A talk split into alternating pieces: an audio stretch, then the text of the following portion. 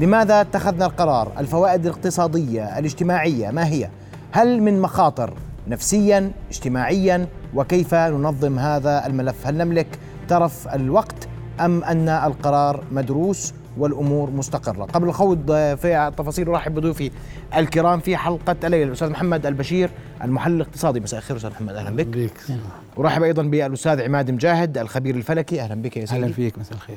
أرحب أيضا بالدكتور حسين الغزاوي الخبير في علم الاجتماع، مساء الخير دكتور. مساء الخير، يا مرحبا. وسينضم إلينا تباعا مختصون في التربية ومستشارون نفسيون وأيضا رئيس جامعة أردنية للحديث حول هذا القرار وتبعاته. رؤيا بودكاست. اسمحوا لي أن أبدأ من الأستاذ عماد. ضيوف الكرام، واليوم ليش نأخذ قرار تثبيت توقيت؟ هلا أنا بتحكي لي فلكيا قد إحنا كيف نحسب الساعة في الدول. نعم، جميل جميل جدا، هذا ما أريد أن أبدأ به. مساء الخير لكم جميعا، مساء الخير لكل المشاهدين، وشكرا على التركيز أستاذ محمد على هذا الموضوع المهم. الآن إحنا من ناحية فلكية نحدد الزمن على أي موقع على سطح الأرض بناء على خطوط الطول. الخط الطول يبدأ صفر من جرينتش، معروفة هاي، وخطوط الطول 24 خط، كل خط ساعة، يعني 24 خط في 24 ساعة اللي هي معروفة محيط الكرة الأرضية. الآن كل خط يغطي 15 درجة، يعني أنا لما أكون بجرينتش بتجه شرقا 15 درجة، الآن صار في ساعة. بعد ال 15 درجة يعني من 15 ل 30 درجة شرق جرينتش صار ساعتين، من 30 ل 45 صار 3 ساعات، وهكذا. الآن إحنا الأردن كموقع جغرافي بنقع ما بين 32 شرق جرينتش ل 40 اللي هو الحدود الأردنية العراقية، حوالي 39 40 شرقا. الآن هذا الموقع أو هذا المكان يعني إنه إحنا موقعنا الجغرافي بناء على خط الطول، وهذا نظام دولي طبعا، يعني فرق 3 ساعات. احنا خلصنا الساعتين من 30 تقريبا بتيجي شرق مصر، الناحية الجزء الشرقي من مصر. بعد هيك بتبدا الساعة الثالثة، يعني من شرق مصر للأردن للخليج العربي. أم غرب مصر؟ شرق مصر. شرق مصر أنا ببدأ من بيبدأ 3 ساعات اللي هو بعد 30 درجة من شرق مصر وحتى الخليج العربي تحديدا، يعني تقريبا غرب الخليج العربي. هاي المنطقة البلاد أو أي منطقة تقع في هذا المكان إذن هو 3 ساعات يجب أن يكون توقيتها بالنسبة لخط جرينتش. وليش كنا نرجع الوقت؟ طيب هذا سؤال يعني لا أعرف. إذا أنت اليوم تحكي معي على خطوط الطول المعنية بالتوقيت في العالم، أنا المفروض يكون وقتي 3 ساعات. 3 ساعات زي الخليج، وهو واقع التوقيت الصيفي. نعم نعم، يعني قرار اليوم ينسجم وخطوط الطول والعرض. نعم، عشان أتفق أنا وياك 100%. بس هيك إذا كنا زمان نتحرك غلط. نعم. هلا هي زمان كنا غلط وهسه نعدل هذا الموضوع. احنا الان تحدثنا بعلم، كويس، علم، هذا علم. لكن ايضا في كل دول العالم الدول صاحبة سيادة، ممكن هي تأخر الوقت او تزيد الوقت. يعني عندك دول ما بتزيد ساعة زي استراليا، وبعض الدول بتزيد نص ساعة. البعض اقترح لنا 2.5 ساعة يصير بالضبط. هي اقتراحات، لكن بالنهاية قرار دولة. هي ما الذي تريد او ترى فيه المصلحة العامة، بتضيف ساعة أو بتنقص ساعة أو ممكن نص ساعة. فهذه أنا تحدثنا إحنا مبدأ فلكي واضح، 3 ساعات موقع الأردن بالنسبة لخط جرينتش، وبالتالي التوقيت الصيفي الحالي هو التوقيت العلمي الجغرافي لموقع المملكة الأردنية الهاشمية. التوقيت الصيفي القائم اليوم واللي أخذت الحكومة فيه قرار بإبقائه هو التوقيت العلمي الفلكي. تعرف لو طالب فلك بأمريكا وطلبوا منه يعلموهم المواقيت، وطلبوا منه مثلا يشوفوا الأردن شو موقعها وإيش الوقت تبعها، راح يضيف إن الأردن تقع ضمن النطاق الزمني 3 ساعات، وبالتالي راح يكون 3 ساعات زيادة عن جرينتش. أبدا أبدا، هذا قولا واحدا، ما فيش علم. هذا علم، مش هو مش قرار أو رأي شخصي، هو علم. هذا علم متعارف عليه دوليا سيدي. طيب. كل دول العالم تسير وفق هذا النظام، لأنه هذا النظام دولي، نظام علمي. طيب أستاذ محمد، طبعا لأنه الكلام اليوم في التوقيت عشان نكون متفقين إحنا أكثر من جانب. الجانب العلمي الفلكي أجاوب ما خلاش فيها مجال النقاش. الأستاذ عماد اليوم خلص لا تناقشوا الموضوع 3 ساعات. أي طالب علم فلك في العالم قالوا قديش الساعة في الأردن بيحسب 3 ساعات وبيقول يا الله صحيح. لكن إحنا اليوم نسأل هذا القرار اليوم رد الفعل عليه سلبي. الناس مش شايفين له أي إيجابية. صحيح. والسؤال اقتصاديا سلبي ولا إيجابي؟ طبعا هو التغيير عن هذا الطرح العلمي اللي تفضل فيه أستاذنا هو لأغراض اقتصادية. يعني عندما تم التعامل مع هذا الوقت بمرحلتين تاريخيا هو من أجل الاستفادة من ضوء الشمس. ويعني إيش المقصود بالاستفادة؟ ما اسمح لي المقصود يعني أنا بس اليوم أقول راح نستعرض يعني بدي كنت أطول فترة شمس أستفيد منها. بالضبط. هو هذا الهدف الأساسي كان بهذه الشتوي بيخدم هاي بهذه المناوبة. لا بيخدمنا الصيف واللي بيخدمنا يعني الصيف اللي بيخدمنا كيف نستفيد اقتصاديا بالساعات الطويلة للنهار. هو يعني آخر شيء احنا عم نقول انه هل نحن باستهلاك الطاقة، هل احنا باستهلاك الطاقة نعاني من مشكلة؟ نعم، إن الطاقة تشكل العنصر رقم 2 في كلفة الاقتصاد الوطني وكلفة الاستهلاك. بمعنى أنه هذه الطاقة مشتقات المختلفة مسببة عبء حقيقي على المنتج الاقتصادي وعلى المنتج الخدمي، بالإضافة إلى استهلاك المواطنين. وبالتالي عندما تعودنا أو بدأنا هذه الخطوة في تغيير الساعة والاستفادة من شروق الشمس، كان الهدف منه أن نستفيد مبكرا في العمل من أجل أن فعلا أن نستفيد منها بعيدا عن استخدام الطاقة في البيوت واستخدامات المتعددة ذات العلاقة بالتدفئة، ذات العلاقة بالإنارة، ذات العلاقة بالمدارس والمؤسسات والكذا إلى آخره. هذه هي الأسباب الرئيسية التاريخية. هلأ بيطلع آراء أخرى بتناقش هذا الموضوع اليوم على قاعدة أنه هذا يعني مختلف أو مش مختلف، هو انطباعي بالنتيجة. كل الآراء اليوم انطباعية برأيك؟ أنا برأيي طبعا هي انطباعية. أنا لم يقدم لي، لم أقرأ حقيقة أن هناك دراسة ممكن أن تقول أن هذا يساعدنا أو يفيد بمسألة، يعني بعيدا عن المسائل الأخرى، يفيد في مسألة الطاقة واستهلاك الكبير في الأردن. يفيد أو لا يفيد، لا يوجد دراسة واضحة اليوم. نعم، أنا ما طلعت على دراسة واضحة أبدا. طيب أستاذ حسين، دكتور حسين تفضل. شكرا جزيلا لك، بارك الله فيك. طبعا إحنا لما بدينا بتطبيق توقيت الشتوي والتوقيت الصيفي في سنة 1974، أتوقع أنه الحكومة في ذلك الوقت بناء على مبررات، وكانت المبررات إحنا بلشنا من 74. نعم، قبل 74 شو كان توقيت؟ لا، كان توقيت واحد الصيفي. نعم. سنة 74 لما بدينا نطبق هذا القرار، وين كانوا علماء الفلك؟ إذا بقول لك يعني وين كاينين يا أستاذ إيمان؟ وين كاينين؟ ليه ما حكوا لرئيس الوزراء في ذلك الوقت يا رئيس الوزراء أنت قرارك غلط؟ مظبوط أخوي أبو مراد ولا لا؟ طيب، إذا استمرينا على هذا النهج لغاية 2022 الآن. لا 14 لا لحظة، شوفوا بال 2013 وقفوا لما صارت الحادثة، حادث اللي ربطت في الموضوع. نعم، ربطت في الموضوع، تم التراجع عنه وتراجع عنه رئيس الوزراء. الآن إحنا انطباعيا برضه ومزاجيا، الشعب تعود، نظم برامجه من سنة 1974 إلى هذه الأيام على توقيتين، توقيت شتوي وتوقيت صيفي. الآن اختلفت الأمور، بما أنه القرار اليوم اتخذ وما وضحوا لنا برضه، بقولوا في دراسة الحكومة يعني أنه إحنا بدنا نعمله توقيت واحد كلياته ونرجع لما قبل 74. نرجع لما قبل 74. ليش بدنا نرجع لما قبل 74؟ بقول لك 74 الحكومة قدمت مبررات ليش بتحط التوقيت. توفير طاقة، بس الاستفادة من شروق الشمس. مش بس الأردن، عندما بدأ العمل في التوقيت الشتوي والتوقيت الصيفي عالميا كان المبرر الاستفادة من شروق الشمس وتوفير الطاقة. وإذا بدك ترجع لألمانيا ترجع لكل دول وكانت كل خبراء الطاقة على هاي الطاولة قالوا لا هذا بوفر ولا هذاك بوفر. أيوة هلا قلت لك انطباعيا هلا الناس انطباعيا تعودت. أنت لما بتيجي بتتعود على شيء طول هالفترة هاي إنه أنت عندك توقيت شتوي وتوقيت صيفي بتنظم أمورك، أمور أولادك، المدارس، الجامعات، العمل.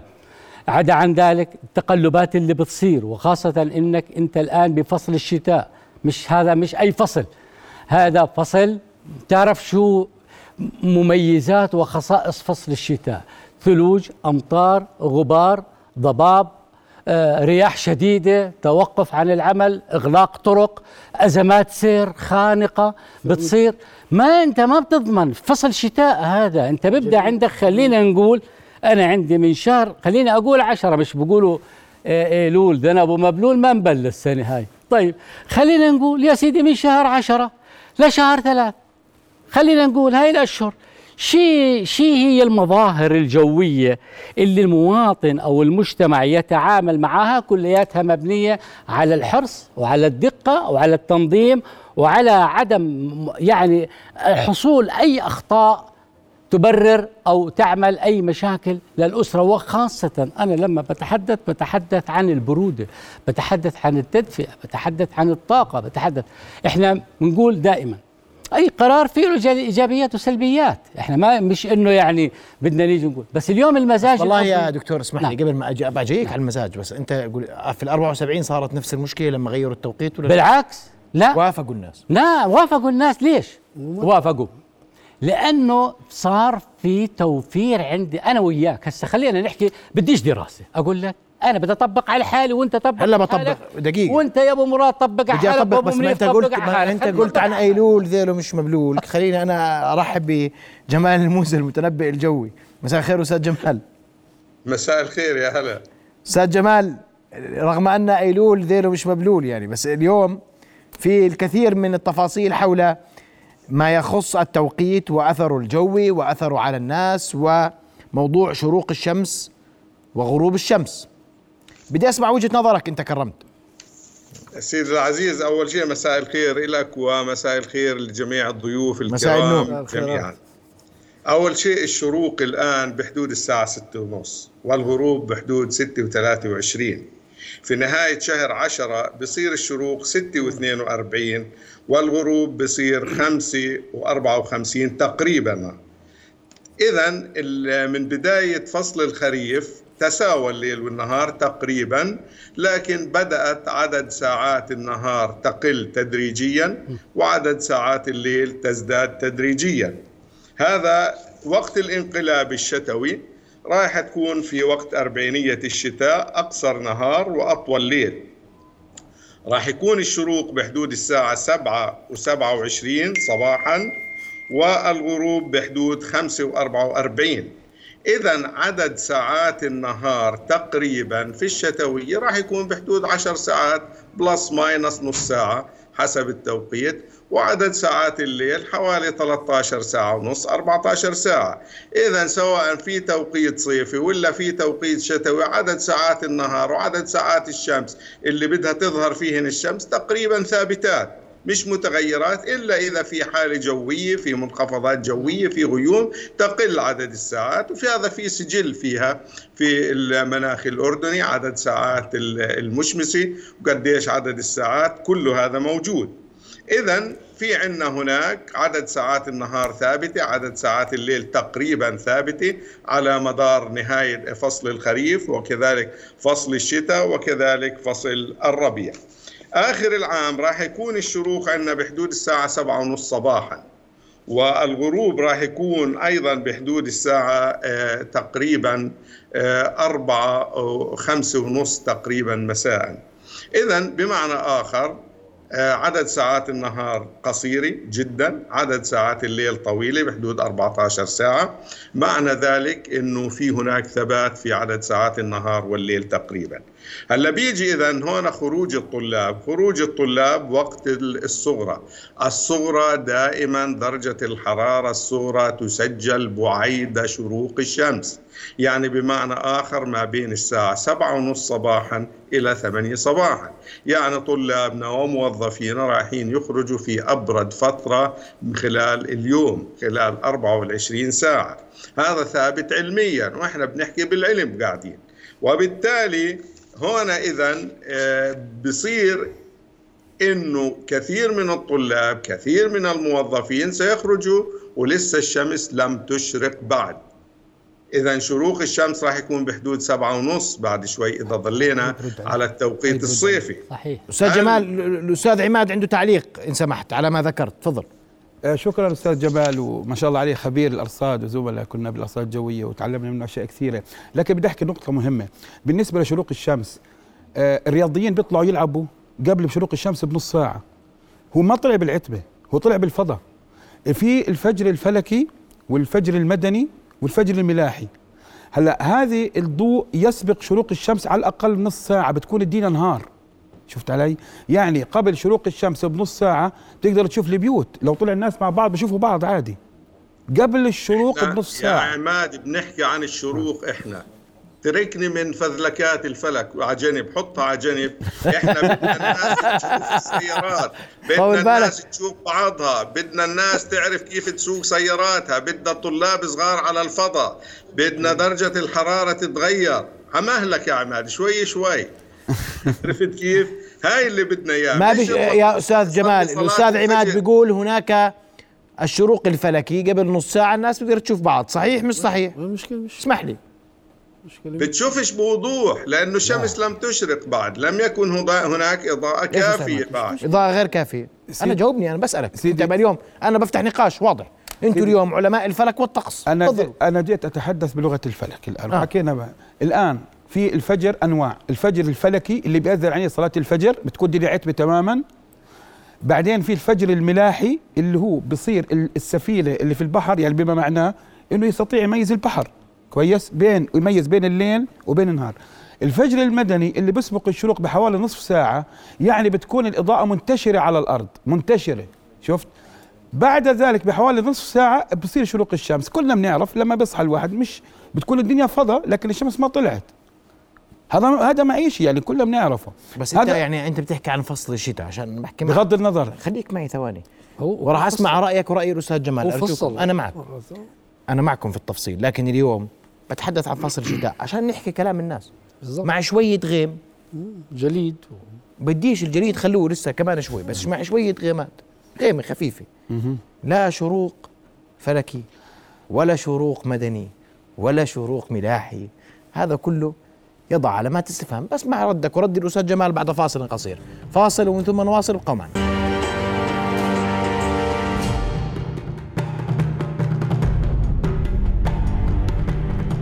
نواصل حوارنا وضيوفنا الكرام، والحقيقة لأنه الموضوع الجدل فلكيا وبين الفلك والطقس، أعيد الترحيب بالأستاذ جمال الموسى، أستاذ عماد في هذا الإطار، وأيضا أرحب بمديرة التنبؤات الجوية في الأرصاد الجوية الأستاذة ليلى شاهين. أستاذة ليلى مساء الخير.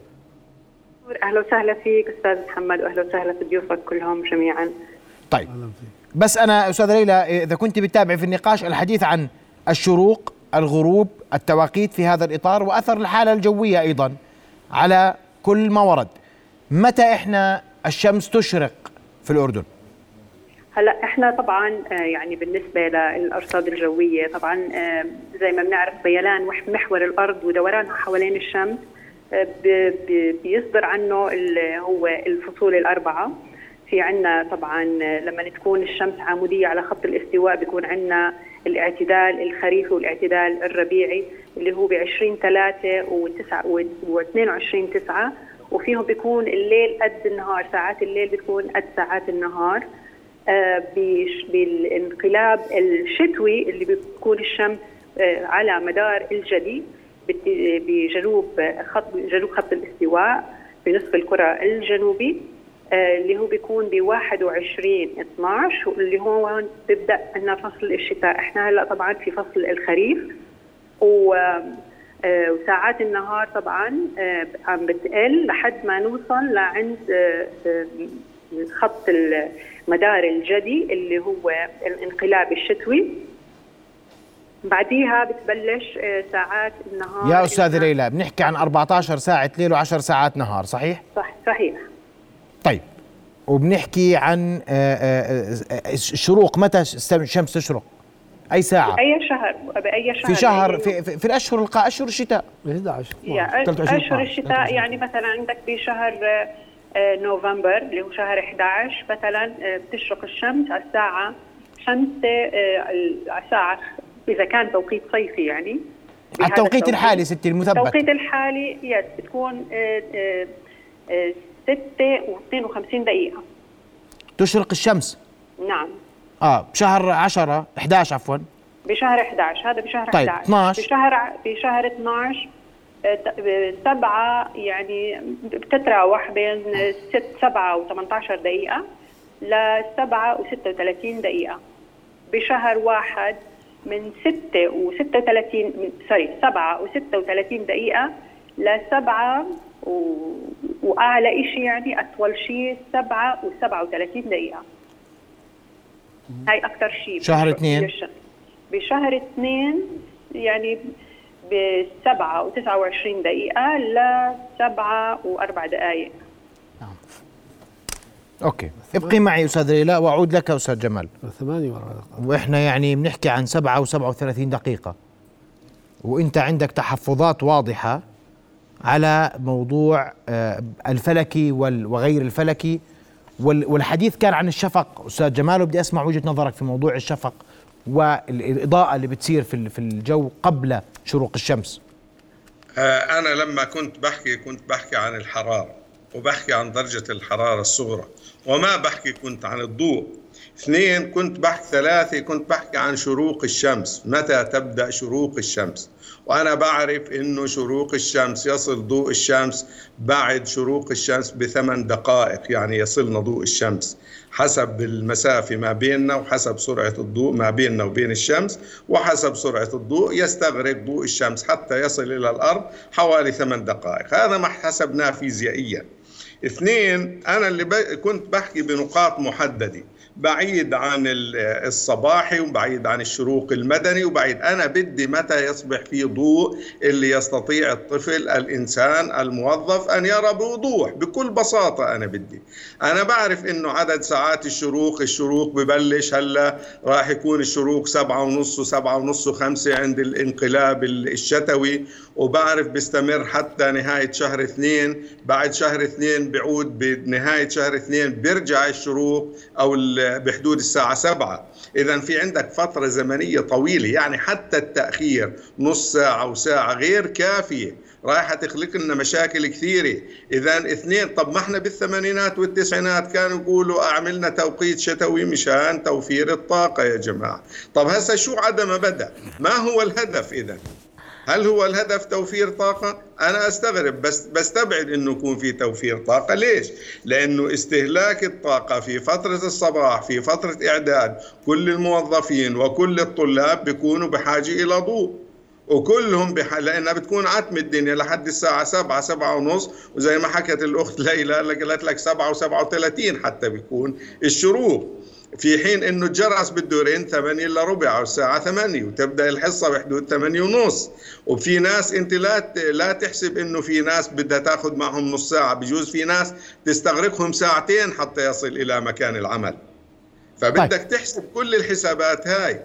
إذا في عندك هناك 2، والنقطة اللي كنت بحكي فيها اللي هي درجة الحرارة الصغرى، لأنه درجة الحرارة الصغرى يا أخ عماد يا حبيبي هي تسجل بعيد شروق الشمس. ما كنتش أحكي عن أنواع الشروق، أنا بحكي عن شروق الشمس اللي بشوفه كمواطن عادي بسيط، اللي بسهل لي أشوف كيف أروح على عملي وأروح على عملي في إنارة. هذه هي اللي أنا كنت بحكي فيها. واضح. سايمان عندك تعقيب على مورد؟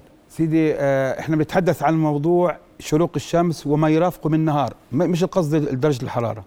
نعم بس بقول لك اقل درجه حراره انا بسجلها. هلا درجه الحراره احنا هيدي واذا انا اقل درجه حراره قبيل شروق الشمس، انا اقصد بالنهار كضوء. الان احنا لما بتغيب الشمس بتعتم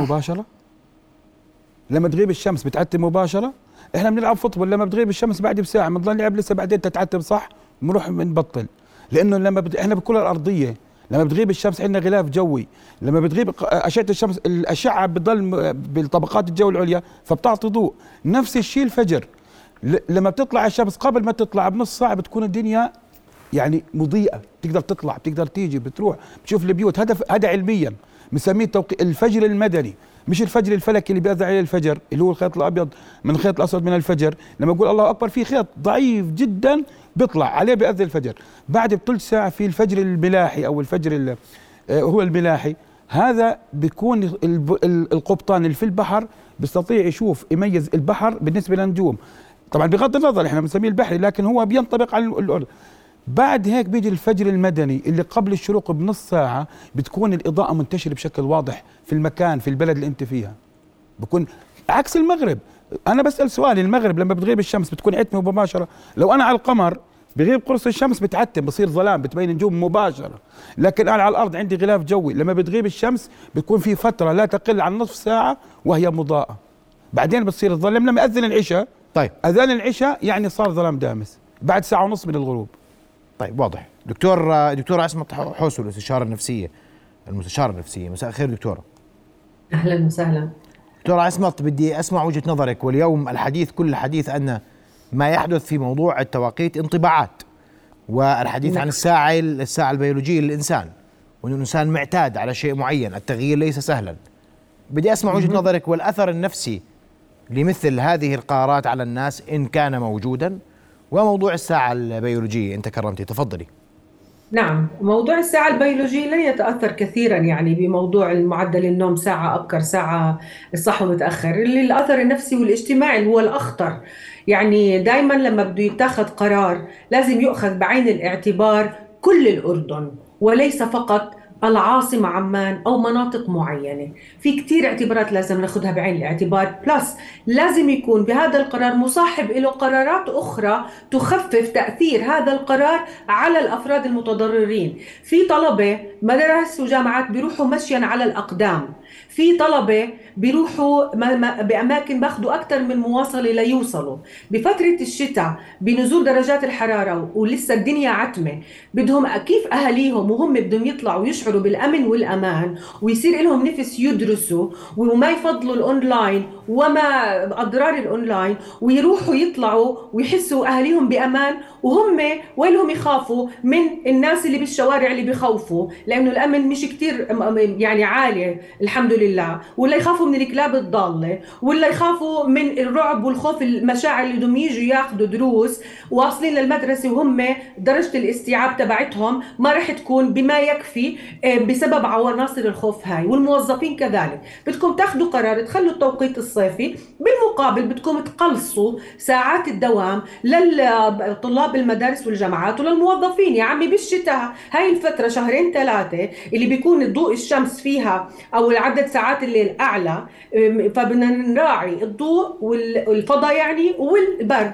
هاي الفترة أخروا المدارس أو قللوا عدد ساعات الدراسة وزيدوا أيام بالصيف، والموظفين كذلك يعني اعملوا اعتبار للمواطن، ما تعملوا اعتبار للأقلية. راعوا إنه في مناطق نائية، في محافظات، مش بس عمان، مش بس اللي مسجلين بالباصات، في طلبة ما عندهم الإمكانية. راعوا هاي الظروف عشان المواطن يتقبل قراراتكم، ما بصير ناخذ قرارات عبثية من دون ما ناخذ الأثر النفسي والاجتماعي للمواطن وشعوره بالأمن والأمان والراحة والثقة في قرارات المؤسسات.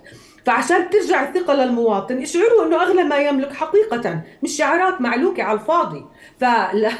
فالموضوع مش يا ريتها بس ساعة بيولوجية، الموضوع اخطر واعمق من هيك، انه بدنا نراعي الصحة النفسية للطلبة، الصحة النفسية للموظف اللي يروح ما يضل عقله بأولاده، يعرف ينتج صح. بدكم إنتاجية صح، بدكم أداء أفضل بالمؤسسات، بدكم تعملوا قرارات مريحة مش لفئة معينة أو والله قرار اعتباطي عبثي. في قرارات متصلة ببعض ما بزبط، نفصل قرار عن قرارات أخرى ما بزبط، نفكر بس بفئة قليلة أمامنا. في مواطنين بتضرروا، في مش متخيلين انتم الصحه النفسيه، انتم مش شايفين الظواهر اللي عندنا كلها امراض نفسيه واجتماعيه. هذا كله ليش؟ بسبب انعدام الأمن، بسبب الخوف، عدم الثقة في المؤسسات، في القرارات. عشان هيك لو كان قرار كويس المواطن رح يثور ورح يعترض لأنه ما في ثقة. فقاعدين انتوا عم تدعموا عدم الثقة من دون ما تشعروا المواطن بالأمن وإنه أولاده بأمان، ويعني عازلين عن كل عناصر الخوف عشان الواحد يروح على شغله مرتاح، والولد يروح على مدرسته، والطالب على جامعته، ويعملوا أداء وياخذوا نوعية تعليمي كويس. نعم. هاي الآثار السيئة يا محمد. نعم، أشكرك كل الشكر دكتور عصمت حوسو الاستشارية النفسية. بعد الفاصل سنعود ولدينا ملف التربية والتعليم وما سيطرأ على هذا الملف وكيف نقرأ كل هذه الأمور، وأعود لكم ضيوفي المزيد من الحديث والحوار. الفاصل ومن ثم نواصل، ابقوا معنا.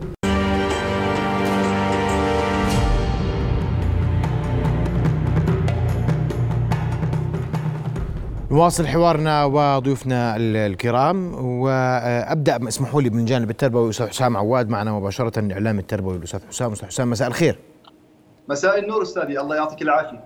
47 دقيقه تفتح المدارس ابوابها، 8:30 اول حصه، 5 دقائق من الفترتين، قرارات تزامنت مع قرار الحكومه بالاستمرار بالعمل بالتوقيت الصيفي، اثر ذلك. يعني أنا برأيي أول شيء القرار قرار حكومي كما نعلم، والوزارة حاولت جاهدة أن تتكيف مع هذا القرار بعمل تعليمات فيها شيء من المرونة كما ذكرت، بأن تفتح المدارس أبوابها، أن يبدأ الطابور الصباحي مثلا الساعة 8:15 طابور. نعم، 8:30 تبدأ الحصة الأولى. لكن السؤال اللي يخطر الآن ببال الأردنيين موضوع أنه أنا بدي دائما متعود مثلا أخرج من البيت الساعة مثلا 6:30 صباحا، هل حركة السير تجاه المدرسة 6:30 صباحا في الشوارع في الأردن مثل الساعة 7:30 صباحا؟ أنا أخشى ما أخشى أنه تأخير هذه الساعة لا نجد أثرها بشكل كامل وبشكل عادل مع حركة السير في الشوارع الأردنية، وبالتالي سيضطر ولي الأمر للخروج باكرا، وبالتالي إذا تأخر. يعني أنت رأيك أزمات سير أستاذ حسام مش هيك؟ نعم، أزمات السير. إحنا الفكرة أنه هذا مش قرار تربية وتعليم فقط، هذا قرار يشمل أيضا نواحي عديدة جدا، يرتبط أيضاً بشكل مهم جداً بحركة السير. أيضاً حتى حينما أستقبل الطلاب في المدارس الساعة 8:15 أو 8:15، يعني معنى هذا الكلام في معلم وفي مناوب في المدارس. إذن أيضاً هنالك فئة من المعلمين سيتواجدون باكراً في المدارس لاستقبال الطلاب. إذن إحنا بنتكلم نعم في حركة من التفكير المرن من قبل الوزارة، لكن الوزارة ليس لها الوصاية على حركة السير وحركة النقل وطبيعة الازدحامات المرورية التي قد تحد من هذه المرونة التي فكرت بها وزارة التربية والتعليم مشكورة. يعني أنت هاي المرونة اللي ذكرتها يا أستاذ حسام، نعم، في إلها أثر على الطلاب. عشان أكون دقيق في العبارات اللي لما أنا بدي أقول 7:08 المدارس تفتح أبوابها، 8:30 الحصة الأولى، وفي التوقيتين أو المدارس الفترتين عشان نكون دقيقين، عدلنا ساعات الدوام وقللنا الحصة 5 دقائق. طبعا احنا بدنا نراعي أولا أنه الأردن ليست عمان، والأردن ليست المدارس الخاصة فقط، والموضوع ليس به يعني معادلة أبيض أسود. عندنا طلاب بالأرياف، بالحضر، بالمدن، عندنا طلاب مدارس حكومية ومدارس خاصة، عندنا طلاب فترة صباحية وفترة مسائية. لما احنا بدنا نفكر بشمولية في كل فئة محددة من هذه الفئات، ممكن هذه القرارات المرنة قد تخدم فئة لكن لا تخدم جميع الفئات. في نوعية من الطلاب يذهبون على الأقدام مشيا باتجاه المدارس، وبالتالي هنالك عدد كبير من النقاط والمؤشرات التي يجب أن ننتبه لها. مثلا موضوع الأردنيون الآن يفكرون بربط هذه القرارات بظاهرة تفشي الكلاب الضالة والتي أثارها نبض البلد خلال الفترة السابقة. أيضا في حالات الانجماد والجليد، اذا فكرت والله يا استاذ حسام عشان ما يعني عشان نكون واضحين، يعني الكلاب الضاله القرار ماخوذ من قبل، تفعيله تم الان. يعني عشان بس نوضح، تمام، هي لا علاقه لها بالكلاب الضاله بالمطلق، لم تحل لغايه الان وهي في ذهن الاردنيين. الان ايضا في حاله الانجماد والجليد في الشتاء، اذا تم تاخير دوام الموظفين ساعه، هل سيتم ايضا تاخير دوام الطلاب؟ هذا سؤال مهم. ايضا لما نفكر مره اخرى السؤال استاذ حسام اعذرني، اذا في اثناء حدوث الانجمادات اذا فكرت الحكومه بتاخير دوام الموظفين ساعه مثلا، هل سيتم ايضا تاخير دوام الطلاب ساعه ايضا؟ هذا سيربك المعادله التي هذا بالحكم استاذ حسام. يعني احنا اي قرار تاجيل دوام ينطبق على الجميع، المدارس قبل دوائر حكوميه باعتبار مدارس جامعات. اذا هل الطالب سيتاخر للساعه 9:30 مثلا؟ يعني احنا بدنا نربط المعادله، تكون المعادله محبوكه، اوقات الشتاء تحدث دائما عطل بسبب الثلوج او تاخير دوام بسبب حالات الانجماد. ايضا نفكر بالدوام المسائي، الطالب الذي سيغادر المدرسه بنظام الفتره المسائيه، هل حسبنا موضوع اننا سنعرض هذا الطالب للعوده بفتره الغروب؟ وايضا فكره مثلا تقليل فتره الدوام المسائي او تقليل الحصص الصفيه لحصص النشاط والفن والرياضه. كمان ايضا احنا ما بدنا نذهب دائما باتجاه التساهل مع مواد الفن، مواد النشاط، مواد الرياضه، وهي مواد لها اثر بالغ في تشكيل الشخصيه التي نتمنى ان يكون عليها الطالب. نعم، الاعلام التربوي الاستاذ حسام عواد اشكرك كل الشكر، وانا بدي اجي لانه في ذات الاطار، اسمح لي يا استاذ محمد. نعم. وبنحكي عمالنا حكينا اقتصاديا بشكل عام، الطاقة وملف الطاقة أظن أغلق في هذا الباب وفي هذا الجانب، لكن اليوم بحكي كمان عن دوام الموظفين. أنا اليوم بدي أخلي دوام الموظفين زي ما هو، بدي يعني أخره، بدي أجله، عشان هيك إذا تأجل للتسعة مثلا يعني شو جبنا من داربونا؟ بدل ما نداوم على 8 بنصير نداوم على 9. إذا لماذا لا نعود إلى ما تعودنا عليه تاريخيا؟ من ناحيه يعني شيء عجيب نضل هاي واحد. اثنين، خليني ارد اقول لك انه ما دام صار الفارق ما بين دوام المدارس وما بين دوام الموظفين فارق يقترب من نصف ساعه او اقل، فهو اصبح اقل مما كان سابقا، وبالنتيجه سيكون هناك ازدحامات هائله بالشوارع بعيدا عن ثروه الناس من المحافظات حتى يستطيعوا أن يلتحقوا بساعة. احنا والله للأسف وهذا سيحدث اسمح لي بس موضوع النقل تحديدا سنطرحه على طاولة النقل، لأنه احنا حقيقة بحثنا اليوم كل مسؤولي ملفات النقل إن صح التعبير أو المعنيين والمختصين بالنقل لم يستطيعوا التعليق حتى اللحظة على هذا القرار للأسف، لأنه ما في دراسة يا أخ محمد، لأنه ما في دراسة. بس احنا هلا لما أنت تشتبك مع التعليم ولما تشتبك مع، رغم انه التعليم المسائي قد يكون استفاد من القرار عشان نكون دقيقين، لانه انت اليوم لا، في ناس على المواقع عم بقول لك يعني انتم رح تاخرونا بالجامعات، نروح متاخرين.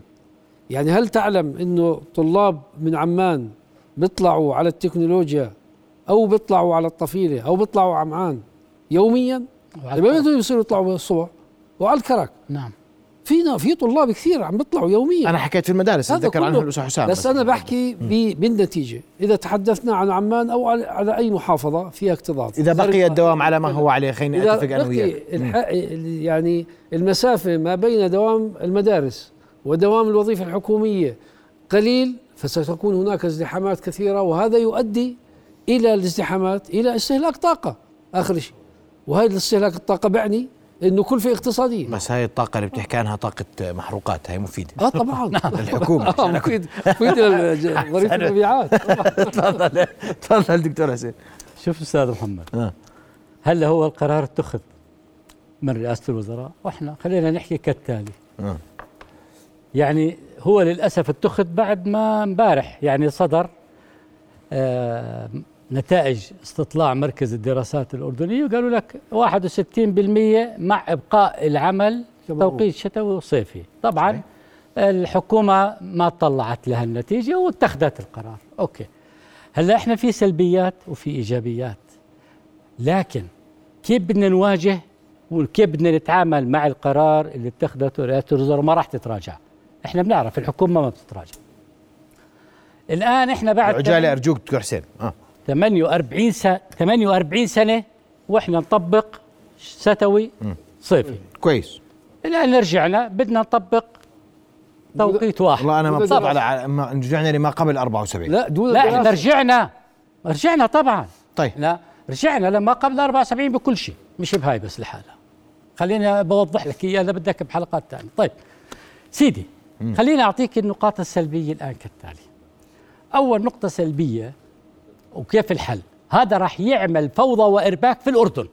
إيش هو؟ وفي عمان. أنا التطبيق القرار اللي اتخذته الحكومة اليوم. فوضى وإرباك في الأردن؟ نعم. ليش؟ فوضى، أقول لك ليش فوضى والإرباك. إحنا متعودين 48 سنة صار لنا على نظام، منوصل أولادنا، منروح على الشغل، مضبطين أمورنا، ما فيش عندنا لا قلق ولا في عندنا أرق ولا في عندنا أي مشكلة نهائيا. صرت بدي أوصل أولادي، أنا بضمن الازدحامات اللي في عمان، أنا بضمن الازدحامات اللي في المدن الرئيسية، أنا بضمن الازدحامات اللي على باب المدارس في الأردن، أنا ما بضمنها. رح يصلوا الطلاب، رح يدفعوا الثمن، الطالب رح يصل متأخر على المدرسة، والطالب رح يصل متأخر على الجامعة، على المحاضرات. إذا أنا بقول محاضرة الساعة 8 هون لازم تفكر فيها الجامعات ومحاضرة والمدارس أيضا كمان. هاي واحدة. اثنين، ايش يعني اجل محاضره الساعه 8؟ بدهم يفكروا فيها لانه راح يصير ازدحامات عندي. ليش؟ اسمحوا لي اذا اخذنا قرار بنأجل كل الساعات. لا، ما انا بدي احكي لك انا بقول لك السلبيه. انا غلطان.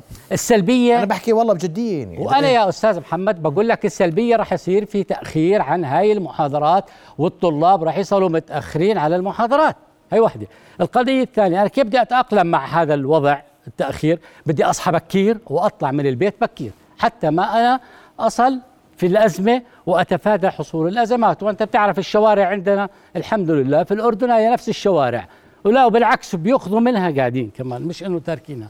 هاي واحدة. القضية الثانية طبعا. طيب أنت ما شفتش، مش شايف شارع الجامعة؟ طيب ولا شايف الزرقاء؟ طيب النقطة الثانية، وهي النقطة الثانية واللي هي المهمة جدا جوهرية. أنا لما بدي أروح أودي أولادي على المدارس، وعندي 60% من المدارس في الأردن تابعة للحكومة، وأنا هون بدي أسأل لوزارة التربية والتعليم، هل المدارس جاهزة؟ هل عندها وسائل تدفئة كويسة؟ ولا الطالب بده يروح يظل يفرك بأيديه للساعة 9 وتروح عليه المحاضرة؟ وفي علاقة على فكرة قوية جدا ما بين برودة الجسم وما بين الذكاء وما بين التحصيل الدراسي وما بين التعليم، في علاقة كبيرة جدا. اثنين، الموظف اللي بده يتأخر على شغله واللي بده يصير يزاحم هذا وهذا وهذا ويدور على طريق اللي يصل لشغله، قديش بده ينحسم عليه، قديش بده يتعرض إلى انتقادات من مدرائه ومن المسؤولين عنه من شان إنه يواجه. القضية الثالثة، واسمح لي، وهذا تقرير، هذا تقرير صادر عن الأمن العام، التقرير السنوي للحوادث المرورية في الأردن، هذا التقرير موجود على الإنترنت. نعم، بقول لك حوادث السير في الأردن، هيا شوفوا شهر 10 و11 و12 و1 و2، شوف الحوادث قديش الحوادث كبيرة، من أكبر الأشهر هي، انسى الصيف اللي هو شهر أيار، عايز زحريقة. نعم أيوة، هون حوادث السير ناجمة عن ماذا؟ ناجمة عن الانجماد، عن الزحاليق، ناجمة عن الثلج، ناجمة عن الضباب، ناجمة عن شغلات كثيرة. خد لك هذا التقرير، هذا والله الجدول 38 إدارة برضه نفس التقرير. شو بقول لك؟ عندي 40 حالة وفاة صارت في الظلام، يعني لما يطلع السواقين في الظلام 40 حالة وفاة صارت. طيب 6 حالات في الشروق، آخر واحدة بس معلش ولا يدوب عندي وقت أرجوك. حوادث السير أيضا كمان بتبدأ عندنا بالأردن الساعة 5، يعني بالظلام. الآن أنا كيف بدي أتفادى هاي الأمور؟ بدي آخذ مزيد من الحيطة، مزيد من الحذر، بدي أدفي أولادي لما بوديهم على المدرسة الصبح، بدي أتأكد إنه التدفئة صالحة في المدارس وما فيش غياب رح يصير. على فكرة بهاي الأمور كلياتها بدي أتعامل معاها بشكل جيد، وبدي كمان غير هيك في قضية ثانية وكثير مهمة، وأنا بدي أعمل دراسة على حالي. اللي بيحكي لي أنا والله أنا بستغرب، واحد بقول لي ما بتصرف كهرباء. أقول لك شغلة، أنا بدي أصحى قبل بساعة من الشروق، بالله صلحني يا أبو منيف، بدي أضوي الكهرباء ولا ما بدي أضويها؟ طيب بدي أستخدم وسائل. لحظة شوي، هاي وزيرة الطاقة بال2020 لما سألوها لجنة الطاقة النيابية وقعدت معهم عن ارتفاع فواتير الكهرباء، شو قالت لهم؟ قالت لهم لا تستهينوا بكبسة الزر، لهذا السبب بترتفع فواتير الكهرباء. إلا الحكومة هي بدها إيانا نستهين بكبسة الزر، أوكي مش مشكلة إحنا. كل كيلو كهرباء، شوف كل ساعة، وهاي كل مهندسين الكهرباء بالأردن يقولوا لي كلام غلط، كل ساعة كهرباء في الأردن بيضويها المواطن قبل الشروق بصرف 2 كيلو واط. إذا طيب. كنا من مجموعة الشلن اللي هم الأقل من 300 كيلو واط، بده يصرف 10 قروش معناته، أو 5 قروش معناته 4 ليرات ونص في السنة بدها ترتفع فاتورته. طيب الثاني هذا نفس العمليه. دكتور حسين انا وقتي خلي المواطن يحط نواسه معناته والصبحيات يضوي نواسه بس طيب. على نواسه واضحه يا دكتور نواسة. هذا الموضوع لم ينتهي البحث فيه لانه يعني واضح انه في الكثير من الاراء حوله. سنبحث ايضا موضوع النقل حقيقه في هذا الاطار. ضيوف الكرام بدي اشكركم كل الشكر، شرفتوني بحضوركم. رؤيا بودكاست.